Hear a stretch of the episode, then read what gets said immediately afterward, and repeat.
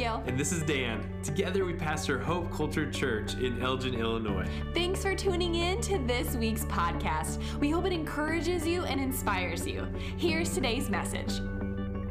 It is so great to be able to share with you this morning an update of what God is doing in Indonesia. And um, of course, you saw a little bit of our ministry in that uh, bumper video there, but we uh, planted a church. And I love being here because we planted a church in a very similar timeline that you all did. So uh, we're going to be three years old in November. I know you guys are celebrating your birthday in September. So it's amazing to see what God's done here. And I've been watching you from afar online on Facebook. And just so glad uh, to be with you guys this morning. Let me introduce my family to you. This is my wife, Kathleen, my boys, Caleb and Levi, and uh, they're all here with us this morning. Kathleen is with our with the kids, sharing a bit of a missions highlight, um, so that we can inspire missions in their hearts. Um, we've been back in the U.S. for the last couple months, and a lot of times people ask us how that transition has been, especially for our kids, because uh, Caleb and Levi that's pretty much all they know is Indonesia. Um, I remember how long I've been in Indonesia because of my son Caleb's age. We went to Indonesia when he was about six months old, and he's going to be nine in November. So, about nine years we've been in Indonesia. And when they come back, um, it's always a transition, and uh, we don't come back super often. And one of the things that they love about America, uh, they love a lot of things, but it seems like as soon as they get to an American airport, they run to the water fountains. And the water fountains are just amazing to them. It's funny to see a nine year old so amazed by a water fountain. They'll just stand there and push the button and drink the water because in Indonesia, we don't have water fountains and we don't have clean water. Um, they, they also, my son Levi, my youngest, he loves that everyone speaks English. Um, he asks me almost every single week before we go to church, Will the other kids speak English there? Will we be able to make friends easily? And he loves that. And of course, it's nice to be near grandparents. Um, but my kids, they, they are a bit confused at times. If you go up to them after service and ask them where they're from, um, they'll, they'll get they'll look confused and they'll look to mom and dad and they'll kind of you know ask they'll tug on our shoulder and interrupt our conversation and we'll explain to them that dad's from pittsburgh mom's from chicago. Levi you were born in singapore you live in indonesia and we're not really sure where you're from right? So but go ahead and ask them and you'll be able to have that experience. I'm sure for some of you you hear indonesia and you're not even exactly sure where is indonesia. So let me give you a quick geography lesson. Indonesia it's an island nation. It's made up of 17,000 islands that stretch from India all the way down to Australia. And it's actually the fourth most populated nation in the world. Most of us know about China, India, and the United States, but number four in population with 270 million people is the country of Indonesia. And what most people don't realize is that it's actually the largest Muslim nation in the world. Um, 200 million Muslims live across the islands of Indonesia. And this is where our family moved to about nine years ago.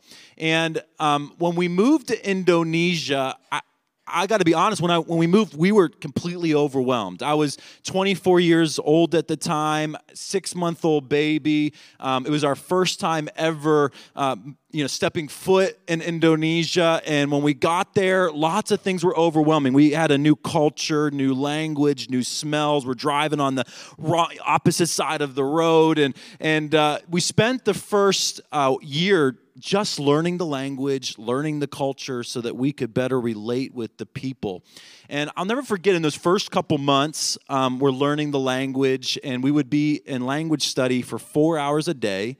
And then we would spend another four hours just walking around the village trying to make conversation. But of course, in those early days, we could barely say anything. I could introduce myself. My name is Ben. I could share that I was married, and I could ask where the toilet was. I mean, that was basically it. And one of the things that was a huge blessing is our son Caleb, if, if you didn't notice, he's got bright red hair. He was a magnet for people. He's the only kid in all of Indonesia with red hair, okay? And so we were walking, we'd be walking around and people would just come up to us because he was so cute and they wanted to pinch his cheeks and, and look at his hair. And so one afternoon, we were walking around doing our normal routine, practicing our language, and all of a sudden, this woman, this Indonesian woman, came up really excited to see Caleb. And she grabbed Caleb from my wife's arms and began to hold him. Well, we were in the middle of a conversation and practicing, Hi, how are you? My name is Ben, whatever we knew. And we, um, we assumed, we looked over and we realized that Caleb and this woman were gone. And we had very little Indonesian. We, we weren't able to communicate much. We began doing some sign language, trying to figure out what happened to our son. Kathleen, of course, was frantic and they pointed to a house about one block away where there was a party going on and said he went there. Um, so we walk over, and sure enough, there's a party. 100, 150 people were gathered in a small home in the village. And out walks this woman who now has Caleb strapped to her with a cloth baby carrier. He has a cookie in his hand. He's excited and happy, and we're terrified, right? And so, you know, we're, we're there at this home, and um, we begin trying to figure out what is this party about? Is this an anniversary? Is this a wedding, you know, celebration? Is it a birthday party? What's going on here? And they tried to tell us, but again, very little language, and we began this three minute game of charades going back and forth. And they they be you know multiple people are using hand motions right? They're they're going like this. And we figured out that you know first word is something about cutting. And then everybody's pointing like this downwards. And and we all of a sudden realize that we are at our very first circumcision party for the 13 year old boy that was sitting on the couch all right? And so i mean to say that we were overwhelmed by a new culture is an understatement. And we quickly realized that to win Indonesia for Jesus, we would need to gather a team of people. That, that to do it alone would be impossible.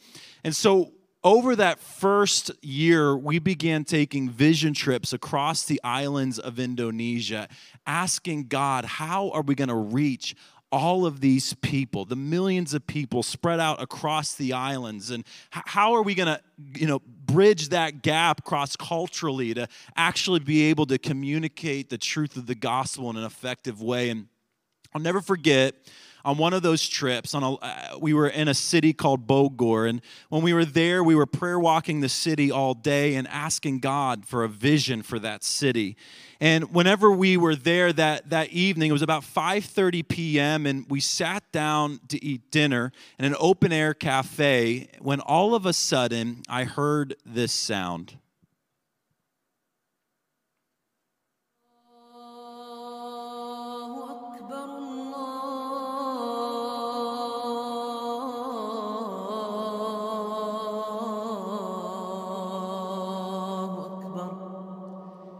You know, it's a sound that I know when we hear it, especially in church, it makes us feel a little bit uncomfortable, but it's a sound that for our family we hear five times a day. We hear it at five o'clock in the morning when we wake up, we hear it at 6:30 p.m. when we go to bed, and five times a day, Muslims across the nation of Indonesia bow their knee to a false God of a false religion, a God that can't hear them and can't answer them. And I'll never forget hearing that in my my heart was so moved in that when we were visiting the city of Bogor, and God spoke to my heart from the scripture from Matthew chapter 16 that says that I will build my church and not even the gates of hell will prevail against it.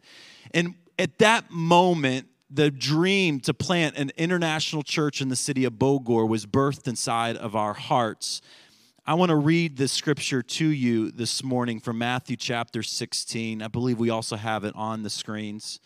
It says that when Jesus came to the region of Caesarea Philippi, he asked his disciples, Who do people say that the Son of Man is? They replied and say, Some say John the Baptist, others say Elijah, still others say Jeremiah or one of the prophets. But Jesus says, What about you? Who do you say that I am? Simon Peter answered, You are the Messiah, the Son of the living God. Jesus replied, Blessed are you, Simon, son of Jonah, for this was not revealed to you by flesh and blood, but by my Father in heaven. And I tell you that you are Peter, and on this rock I will build my church, and the gates of hell will not overcome it. I will give you the keys of the kingdom of heaven. Whatever you bind on earth will be bound in heaven, and whatever you loose on earth will be loosed in heaven.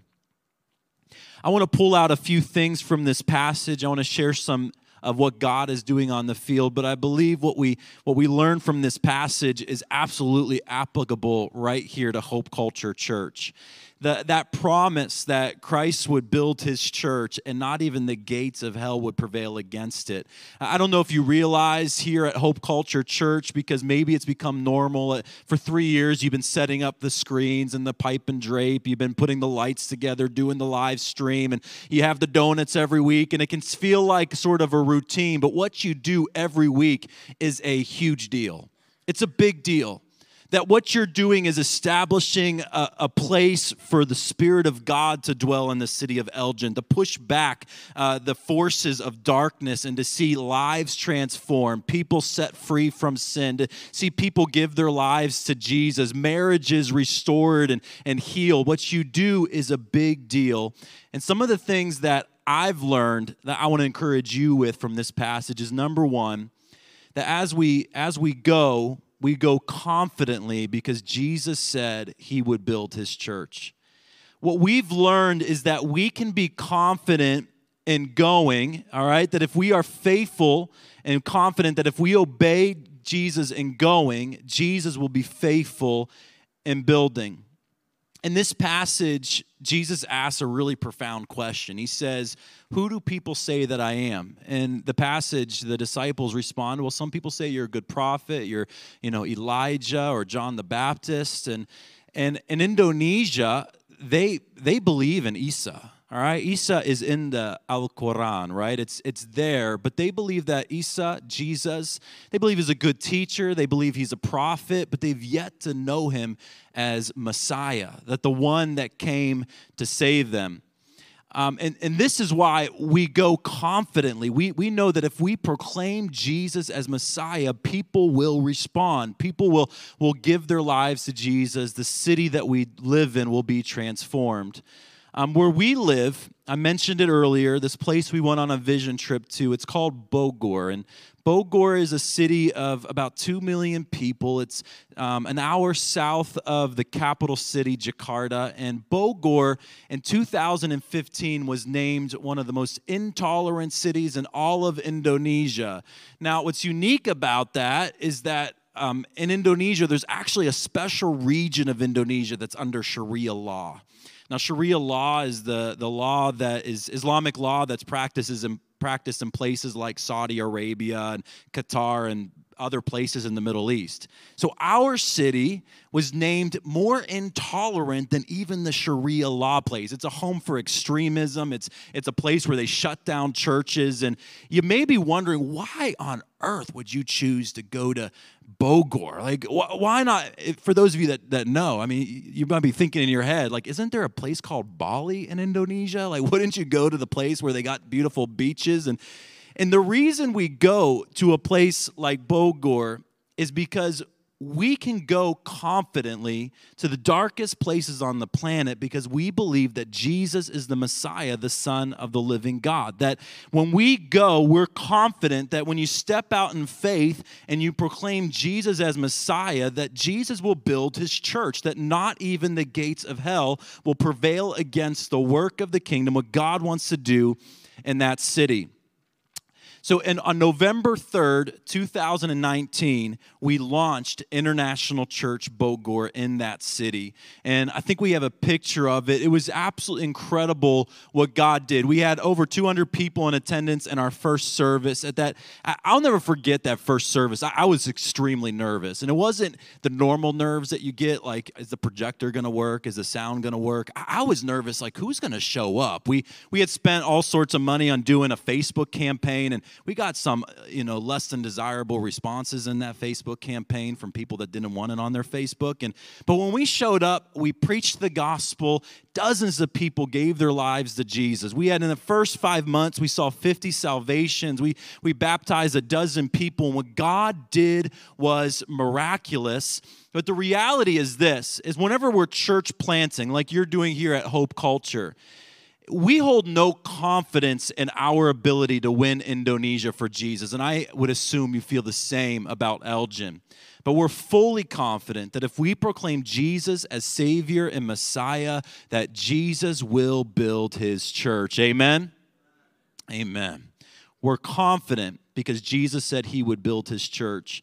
Number two, we go courageously because not even the gates of hell will prevail. Jesus says that he would build his church and not even the gates of hell will prevail against it. It's very interesting in this passage that it's the first time that the, the word church and in the in the Greek it's ecclesia. It's the first time it's used in the New Testament.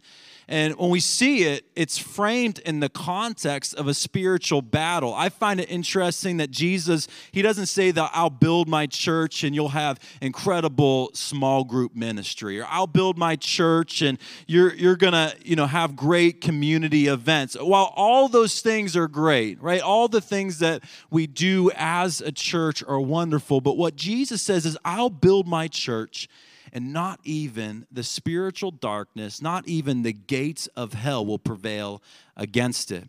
When Jesus was sharing this, he was actually he was he was sharing this to the disciples while walking through the city of Caesarea Philippi. Now, Caesarea Philippi was a pagan city. It was um, a, a, city that had all sorts of evil, and people did detestable things um, before the Lord. They, they were a city where they would, um, you know, practice temple prostitution. They would worship Baal. Uh, they had a temple to a god named Pan where they would sacrifice uh, children to. And in fact, in that city, there's actually a real place called the Gates of Hades. I think we have a picture of it.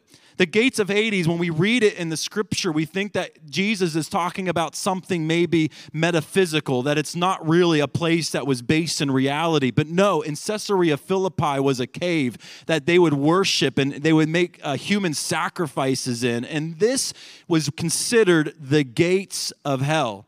And so, what Jesus is saying in this passage is that not even the gates of hell. Not even the pagan gates, the, the, the, the, practices of paganism will prevail against the church. What Jesus was declaring is that his kingdom would be established in the darkest places on this planet. And nothing, no, no spiritual forces, no demonic forces would prevail against the church when we establish the church, what we're doing, I mentioned it earlier, we are establishing God's presence in our city. That what we're doing each and every week, it's a big deal. And what we've learned in Bogor is that often kingdom advancement is hindered for lack of courage. That the lost, the people that people that don't know Jesus as Savior and Messiah, they're waiting and ready to hear the gospel, but they're saying to themselves, Who will be brave enough to share the gospel with me? Who will be brave enough to go to my colleagues at the office and share Jesus with them? Who will be brave enough to go to my in laws that want nothing to do with Christ and, and share Jesus with them? That, that kingdom advancement, people uh, coming to faith, that it's hindered for lack of courage. Um, it's incredible to think that in our world today, there are still people who have never heard the gospel. In Indonesia, we have 227 ethnic groups. They have their own culture, their own language, and customs. They're spread out across the islands of Indonesia. And 227 of these people groups are completely um, never reached. And when I say never reached, I mean that they have never been to a church, they've never met a Christian, and they'll never hear the name of Jesus unless someone goes and tells them. And it's our belief, Kathleen and I, that this is an injustice, that I believe that every single person deserves the right to hear about Jesus. But after 2,000 years, there's still people like this. In all of human history, they've never heard the gospel. And so, as a church, our church, IC Bogor, we like to take a mission trip every single year to one of these difficult to reach places. And I got to be honest that sometimes it, it takes a level of courage because you're going into a place where you don't know how they're going to respond. Oftentimes these places are difficult to get to. They're off the grid. There's no there's no internet, there's no cell phone reception. It's difficult to get to to kind of put it into perspective. Um, 2 months ago we took a trip to a a, a village called um, forgive me, Wallaful. That's a hard one to remember. Everybody say Wallaful. There you go. You guys all speak Indonesian now. You know, Indonesian city. We went to a village called Wallaful. To get there, we had to drive to the capital city, Jakarta, and get on a plane. When we got on the plane, it's an eight hour flight to the island of Ambon. When you get to the island of Ambon, you get into an overnight ferry that takes you to the island of Buru. When you get to the island of Buru, you then got to get into the back of a pickup truck that takes you three hours up the side of a volcano until finally you reach a village of about 70 people. I think we have it here and this is the island village of Wallaful. These people have never heard the gospel. They've been isolated for generations and 2,000 years of proclamation. They, they, no one has ever, has ever gone. And so we show up to Wallaful. There's, there's, no, uh, there, there's no electricity, there's no running water, there's nothing. The very first thing you got to do is you got to build a toilet over the river. I'm just showing it because it puts in perspective the kind of place that we were, we were trying to reach people. There's no church building. They don't, they obviously, right? They don't have a church. So it was the easiest church setup you've ever imagined. You might want to take some notes, Pastor Dan, because I'm telling you that you do it very simple. The next picture, you, you just throw a tarp out on the ground and people gather and you share Jesus. Wouldn't it be nice if we could do church that simple, you know? but uh, but then we would be in Wallaful. So i would rather be in Elgin, I guess. So we we shared Jesus the very first night. We did three nights of meetings. The first night, the women and the adult men of the village they didn't want to come, but they th- thought maybe there's some value here for our kids. So they sent their kids and what God did was miraculous. The Spirit of God fell in that village, and these kids uh, began to lift hands and worship to God. Many of these children received Jesus as their Lord and Savior. The second night of the vill- uh, uh of, of the, the meetings, um, people in the village caught, you know, they, they caught attention and they wanted to see more and hear more. And so the next night, the women of the village, they came they heard the gospel. They responded. Uh, many of them, they received Jesus as Lord and Savior, and three of them actually went to the river right next to the village and were baptized. On the third night of meetings, um, we had everybody gathered. By this point, they, the, the, the village, had, you know, the, the chief of the village knew that there was something different about what was going on. And he came, and what he declared is he said, I will give permission to no other religion, no other denomination, but I give you permission to come back and to establish a church in Wallaful, Buru Island, Indonesia. And right now, we are establishing a physical manifestation, a church building for those people to worship Jesus as Lord and Messiah. Can we give God some praise? Listen, we go confidently because Jesus is Messiah. We go courageously because not even the gates of hell will prevail against the church. And finally, we go consistently because if we won't, who will? When I think about this passage and I think about Peter, this must have become Peter's life mission statement, right? Jesus came to him and he said, You are Peter, and upon this rock I will build my church.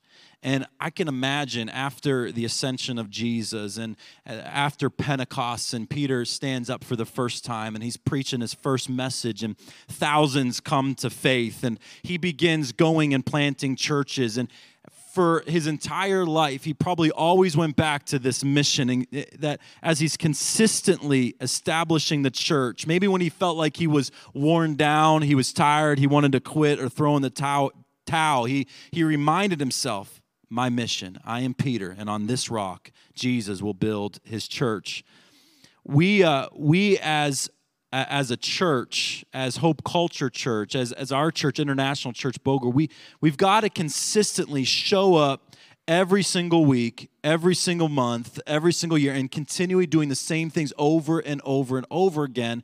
And we do that because in time we believe that we will reap a harvest. I love this, this scripture from Galatians chapter 6, verse 9.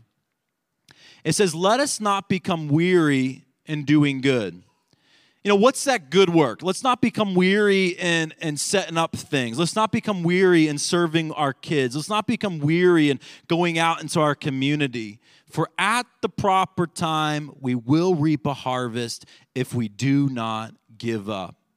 You know the reality is is uh, this is a kingdom principle that y- you ought to get inside of your heart that if you don't quit like in the kingdom of god as you're planting Hope Culture Church, as you continue on this journey, if you don't quit, you will win. Okay? Like if you just keep at it long enough, if you keep doing the same things consistently, showing up week after week in time, God says that we will reap a harvest if we do not give up. What does this look like for you here in Elgin?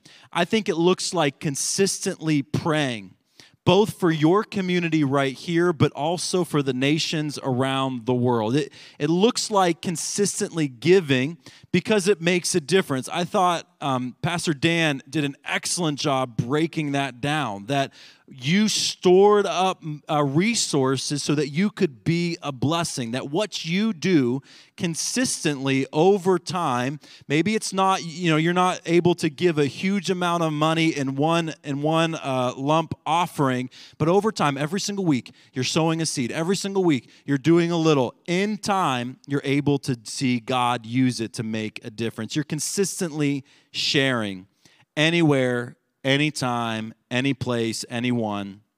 You're showing up day after day, week after week. Um, in our context in Indonesia, we've seen God do a lot just because we were consistent.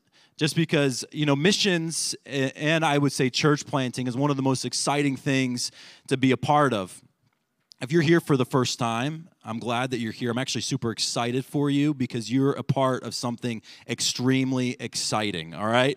It's it's it's exciting and we're, we're so blessed to be a part of it, but often in missions and church planting, it's it's a lot about doing the same things over and over again. And uh, that's what we've been doing for the last three years, much like you. And we, uh, in March of 2020, uh, March 15, 2020, anybody remember March 15, 2020? Okay, we got a few people that remember. For some of you, you tried to forget. We were forced to close the doors of our church for about 10 months. We were closed from March all the way until Christmas of 2020 in Christmas 2020, we had our very first service, and we had an, we rented an outdoor venue so we could do the whole you know uh, protocols and everything. And um, we had about 100 people show up to our Christmas service, and of that 100 was a refugee family from Iraq, and they were still Muslim. They they they weren't they were far from God, and um, they came to our service and they enjoyed the fellowship, they enjoyed the food, and of course they for the first time heard the Christmas story on January 2021, we reopened our church. Um, our very first service, we had 38 people as we relaunched. But of those 38 people, six of them were this refugee family from Iraq. It was a husband and wife, and they have four kids. Um, the wife would still wear her uh, head covering, and they were coming faithfully every single Sunday. Their kids were in kids' church. Their teens got involved in our teens ministry, and um, and and they would come and they would hear the gospel. They'd hear the message. They'd enjoy the fellowship. And after about six months, we were able to present their family um, with this Bible. We actually had the Bible brought all the way from the United States, a, an Arabic Bible, so they could read the scriptures in their own language. And they began reading those scriptures, and the Holy Spirit illuminated the words of the scripture to their heart. We were able to get um, uh, Ali involved in a small group Bible study. For eight weeks, he studied with other Arabic uh, uh, people that were seeking to know about Jesus. And uh, he went from Genesis to Revelation. And after eight weeks, Ali made the bold decision to go into the waters of baptism. Man, we praise God for that? That God still saves. Amen.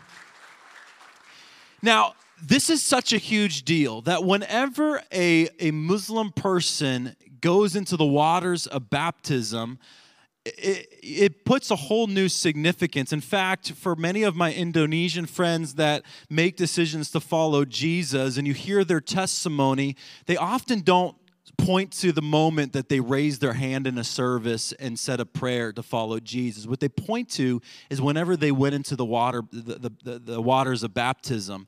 Because whenever they go in, it's it's a true signifying moment that the old is gone. And the old for them is a sacrifice. They're giving up family, they're giving up um, potentially ties to finances, they're giving up jobs and career for their i mean if somebody saw this they're giving up uh, even the opportunity to someday go back to a country like iraq.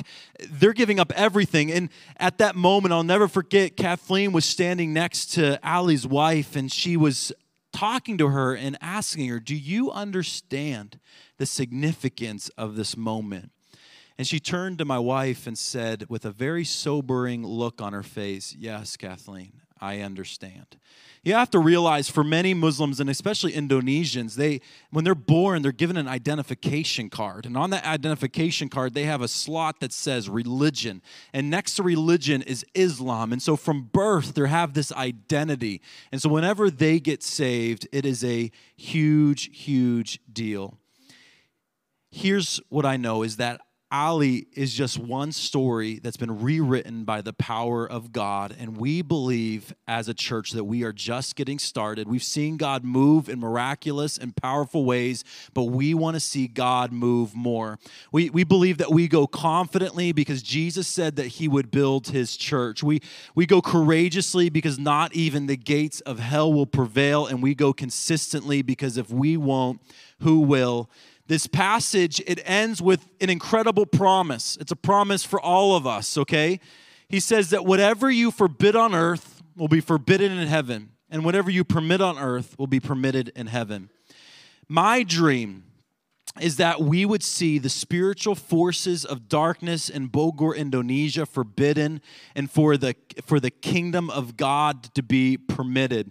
Um, I, I'm so thankful uh, to your church, as Pastor Dan shared earlier. You've been storing up uh, resources so that you could help us in establishing the the physical presence of God in our city. We're, we're going to be um, starting a ministry center um, probably by January or February of next year, and I'm so thankful that you are a part of it.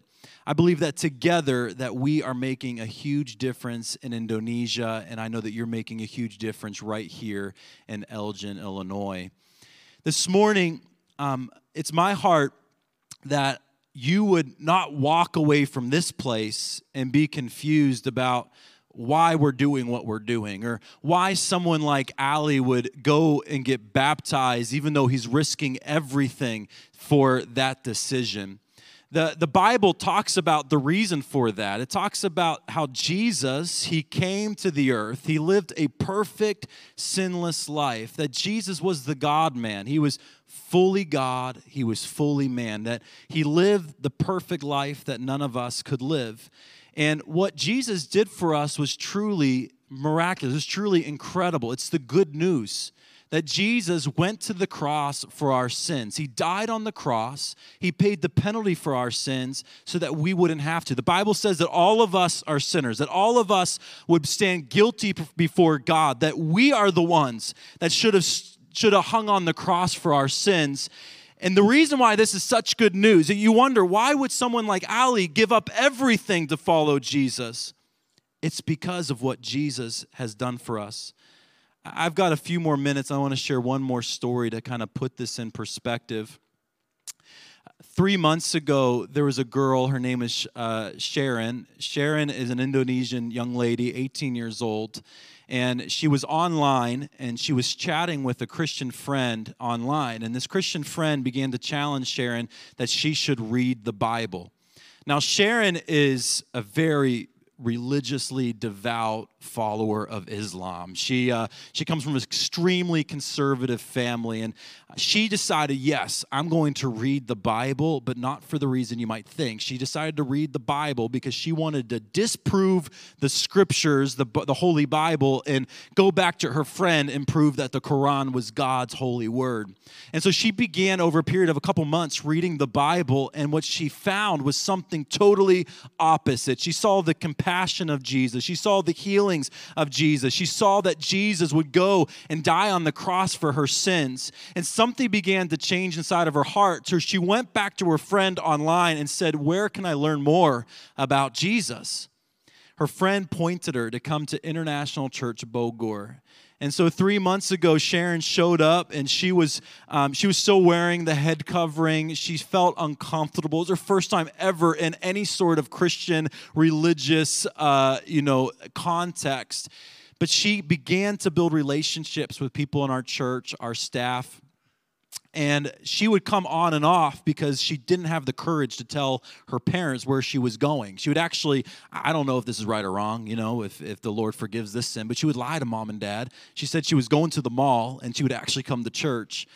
And uh, so finally, uh, Sharon, she got the courage to go to her mom and she told her mom that she's been watching these online sermons. She's been going to international church bogor and that she that, that there was something unique about jesus and that she wanted to follow jesus. And her, her mom looked at her and she said sharon are you ready to die for following this jesus well, Sharon immediately sent a message to our team and said, I need to meet and I need to be baptized.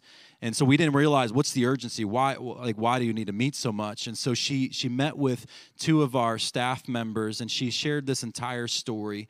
And by the end of sharing her testimony, Sharon said, I believe in Jesus and I want to be baptized and I hear a story like that and you wonder, what what on earth? Why would this girl, she would give up everything, even potentially her family ostracizing her, sending her out of out of the home, uh, separating her from everything she knows that her parents are literally, you know, saying that they might kill her. Why would she do that? It's because of the incredible good news of the gospel. I think about the words of Paul. Paul's put it this way He said, I consider everything in my life, everything that I used to believe, everything I used to know, I consider it garbage compared to the surpassing greatness of knowing Christ Jesus, my Lord, for whose sake I've lost everything. And that is the heart in which we follow Jesus. Why?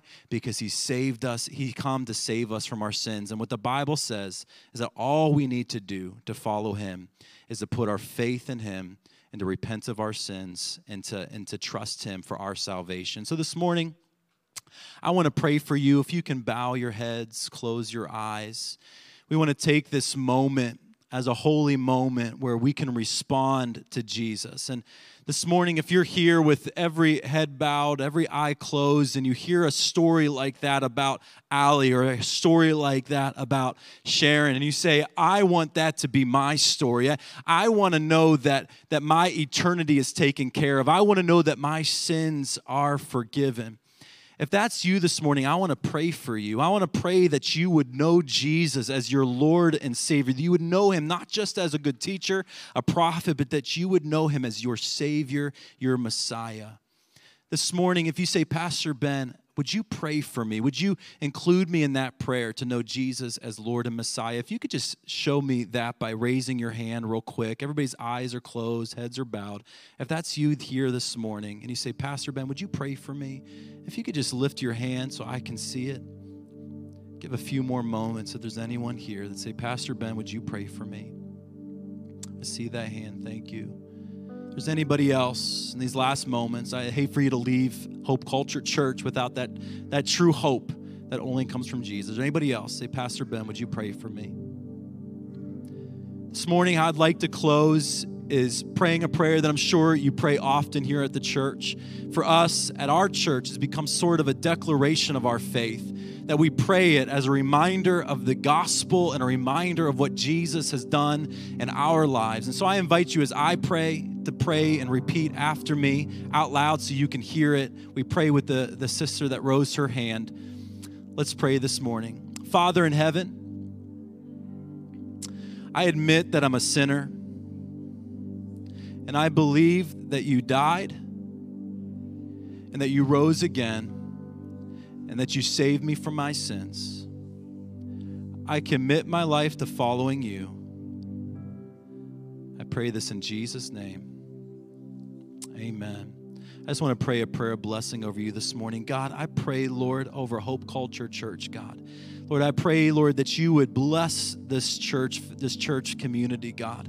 Lord, I pray, God, that their best days are ahead of them, Lord. I pray, God, that as they establish, Lord, this church in this city, God, that, Lord, it would be a beacon of hope, Lord, that people would be drawn to it, Lord. There'd be something different about it, God, that they would find the hope of the gospel, Lord, that they would, as Hope Culture Church lifts Jesus high, Lord, that you would draw all men to yourself, God. That, Lord, that this place, this hall would be filled, God. That, Lord, that many would be saved, God. Many people would be baptized, that many lives would be transformed. People's uh, trajectory in their lives and destiny would be changed, God. That marriages would be restored and healed, God. Lord, we pray that you would do the miraculous in this place, Lord. God, I pray blessing over them in Jesus' name. Amen. Thanks for listening to this week's podcast. We would love to hear about what God is doing in your life. To share your story or a prayer request, simply hit contact on our website. You can also support the ministry of Hope Culture Church by visiting hopeculturechurch.com/give. We hope you have a great week.